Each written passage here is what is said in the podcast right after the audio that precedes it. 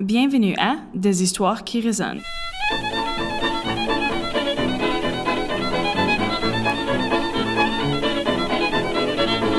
Dans cette émission, nous joignons Jean-Philippe Proux de la Société Histoire Canada en discussion avec Maureen Nevins de Bibliothèque et Archives Canada. Ils examinent deux anciens enregistrements canadiens, Plaisir d'amour, musique de Jean-Paul Gilles Martini, paroles de Jean-Pierre Clary de Florian, interprétée par Madeleine Cardinal avec petit orchestre, et Ave Maria, musique de Charles Gounod d'après Johann Sebastian Bach, interprétée par Emma Albani avec piano.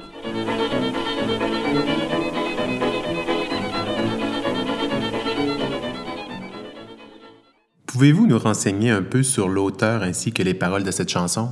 Plaisir d'amour est un poème de Jean-Pierre Clary de Florian, auteur dramatique, romancier, poète et fabuliste français, né en 1755 au château de Florian dans les Basses-Cévennes.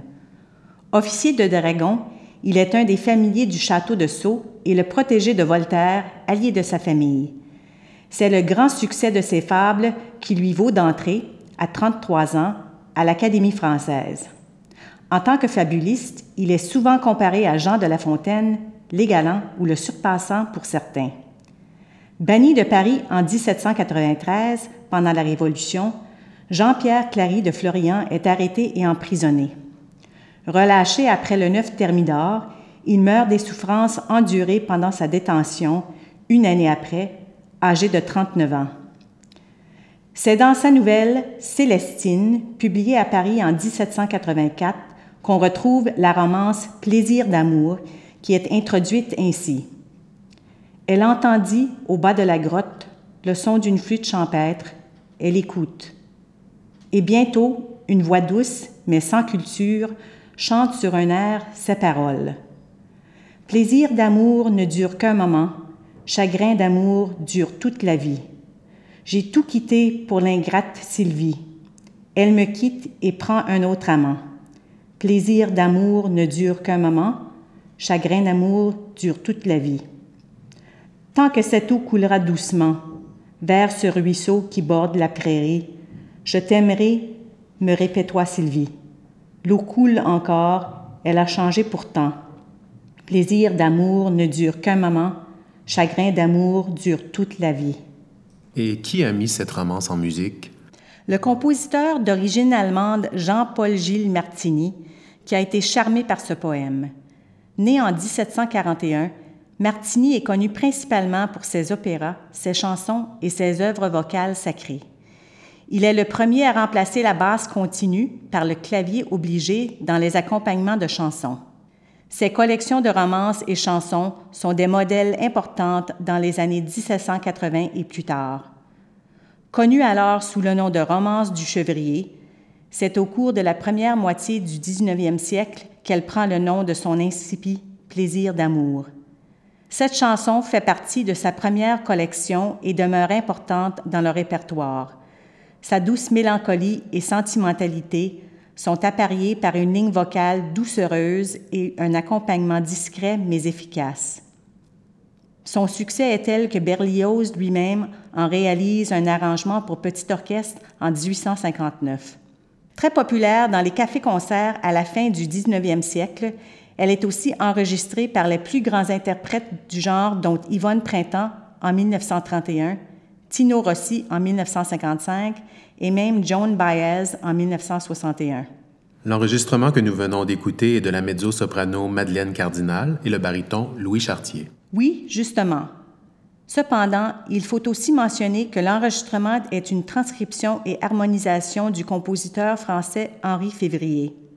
Malheureusement, nous ne connaissons que très peu de la soprano québécoise Madeleine Cardinal, sauf qu'elle a dix enregistrements sonores à son nom, tous publiés à New York par la compagnie Columbia Graphophone pendant les années 1920 et 1921. Des articles de journaux nous révèlent qu'elle a fait carrière non seulement au Québec, mais aussi aux États-Unis. Nous ne connaissons pas les dates de naissance et de décès de Louis Chartier, mais d'après les informations disponibles, sa carrière était en pleine croissance entre les années 1914 et 1930. Il a fait carrière principalement à Montréal, où il ouvra un studio, mais il a chanté aux États-Unis en 1920 et 1921 à Détroit, Burlington, Fall River, Springfield et Worcester. Nous pensons que Chartier est décédé aux États-Unis vers 1970. Il a enregistré 38 chansons, airs et duos sur disque Brunswick, deux sur Mellotone et 38 sur Columbia, dont plusieurs duos avec Blanche Gontier et Madeleine Cardinal. Et l'enregistrement lui-même? Cet enregistrement de Plaisir d'amour a été enregistré et lancé en 1921 par la Columbia Graphophone Company à New York sur disque 78 tours.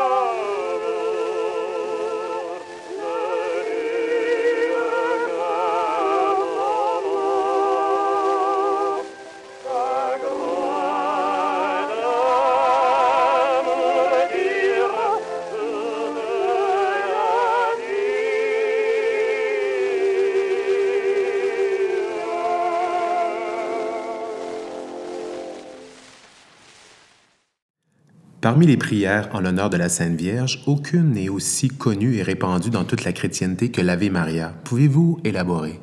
C'est à partir du 8e siècle que plusieurs conciles en France, en Espagne, en Angleterre et en Germanie proposèrent cette prière au peuple chrétien. Elle faisait partie de celles que toute fidèle devait connaître. Les moines cisterciens et les religieux dominicains contribuèrent très activement à sa diffusion. Saint Bonaventure et Saint Thomas d'Aquin reprirent aussi cette prière dans leurs traités. Sa teneur, d'une grande simplicité, en facilite partout l'emploi, tant en public qu'en privé. L'Ave Maria se compose de deux parties distinctes, d'origines différentes.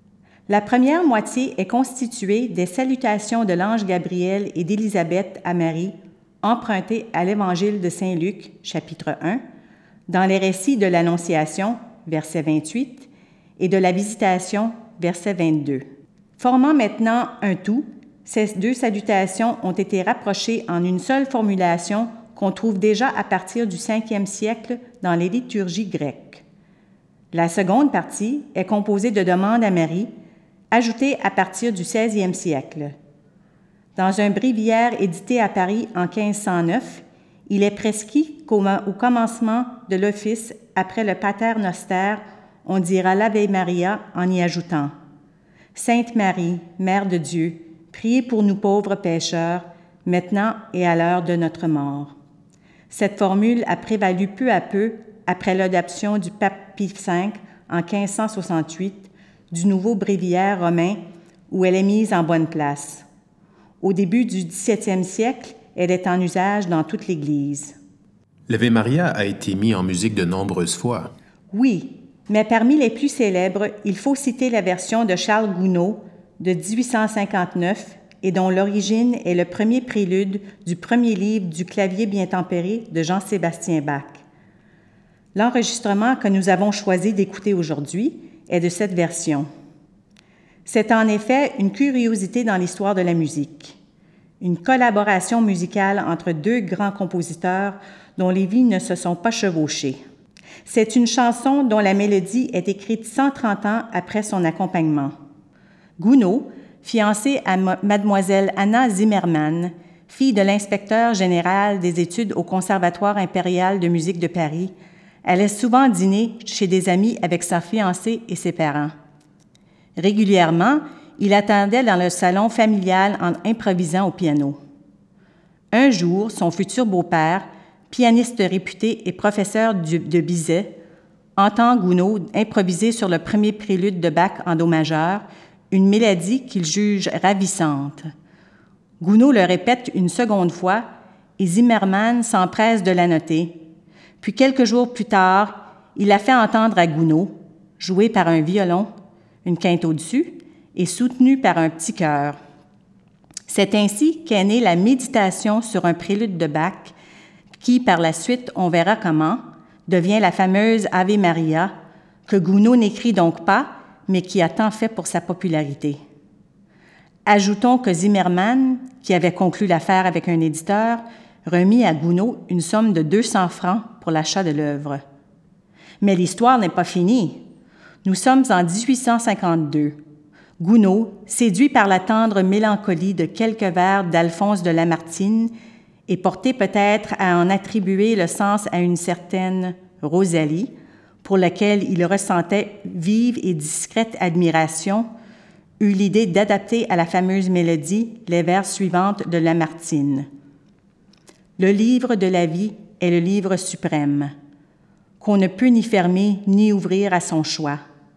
Le passage adoré ne s'y lit qu'une fois. Le livre de la vie est le livre suprême. On voudrait le fixer à la page où on l'aime. Mais le feuillet fatal se tourne de lui-même et la page où l'on meurt est déjà sous les doigts. Les prémices de cette adaptation, où la musique exprimait si merveilleusement les paroles, sont apportées à Rosalie, à laquelle elles sont dédiées. Cependant, la belle-mère de Rosalie, Aurélie, dont la piété s'effraie de la tendresse croissante de Gounod, peut craindre qu'un sentiment si contagieux n'atteigne sa fille dont Gounod ne le laissait pas entendre la voix divine. Fort embarrassé et n'osant faire allusion à des craintes ni auprès de Gounod, ni auprès de sa belle-fille, Aurélie eut l'idée ingénieuse de se servir de la religiosité accentuée de Gounod pour lui faire substituer à ses paroles profanes un texte moins compromettant. Elle porte son choix sur l'Ave Maria et essaie d'écrire au-dessus des vers du poète le parole latine. À part les premiers mots qu'elle ne parvient pas à faire entrer dans le thème musical, le reste est assez satisfaisant. Elle montre donc son adaptation à Gounod, qui s'en enthousiasme d'autant mieux que sa finesse d'esprit ne lui permet pas de se méprendre sur les intentions secrètes qui avaient poussé Aurélie à cette substitution. Il retouche la version nouvelle et c'est de la sortie que ces strophes excuses de Lamartine, si harmonieusement adaptées au prélude de Bach, font place à la prière de l'Ave Maria, fort étonné sans doute de se trouver accouplé à cette mélodie sentimentale. Gounod dédia cette mélodie, dans sa forme définitive, ni à Rosalie, ni à Aurélie, mais à Madame Miola Carvalho, la grande cantatrice. Nous venons d'entendre la voix d'Emma Albani. Pourriez-vous nous parler un peu de cette cantatrice? Au 19e siècle, la soprano au talent exceptionnel Emma Lajeunesse a connu une carrière d'envergure internationale. De 1870 à 1911, elle a chanté sur toutes les scènes au monde, particulièrement au Covent Garden de Londres. Née le 1er novembre 1847 à Chambly, de parents musiciens, Joseph Lajeunesse et Mélina Mignot, qui reconnaissent très tôt le talent exceptionnel de leur fille, elle apprend à l'âge de 4 ans le piano, la harpe et le chant. Sa mère lui enseigne d'abord le piano, mais c'est son père, lui-même pianiste, harpiste, organiste et violoniste, qui assure la formation musicale complète. Suite au décès de sa mère en 1856, la famille déménage à Montréal et Emma devient pensionnaire au couvent des religieuses du Sacré-Cœur. En septembre de la même année, elle fait sa première apparition en public. C'est le succès. À partir de ce moment, elle donne plusieurs concerts. Mais il est difficile de chanter alors que Monseigneur Bourget veut bannir le théâtre, l'opéra et le cirque. En août 1860, Emma la Jeunesse chante en présence du prince de Galles, venu assister à l'inauguration du pont Victoria. Joseph La Jeunesse veut envoyer sa fille d'étudier en Europe. Il organise un concert bénéfice. C'est un échec. De plus, les journaux lui reprochent de ne pas donner à sa fille une jeunesse normale. Il quitte le Québec et s'installe avec ses filles à Albany, New York. Emma y obtient le poste d'organiste. Déjà, on vient de partout pour l'entendre. En 1868, elle part pour Paris et étudie enfin avec un grand maître. Elle complète sa formation à Milan et n'hésite pas à suivre la recommandation de son professeur d'élocution, de Lorenzi, en prenant, pour ses débuts italiens, le nom de scène Albani.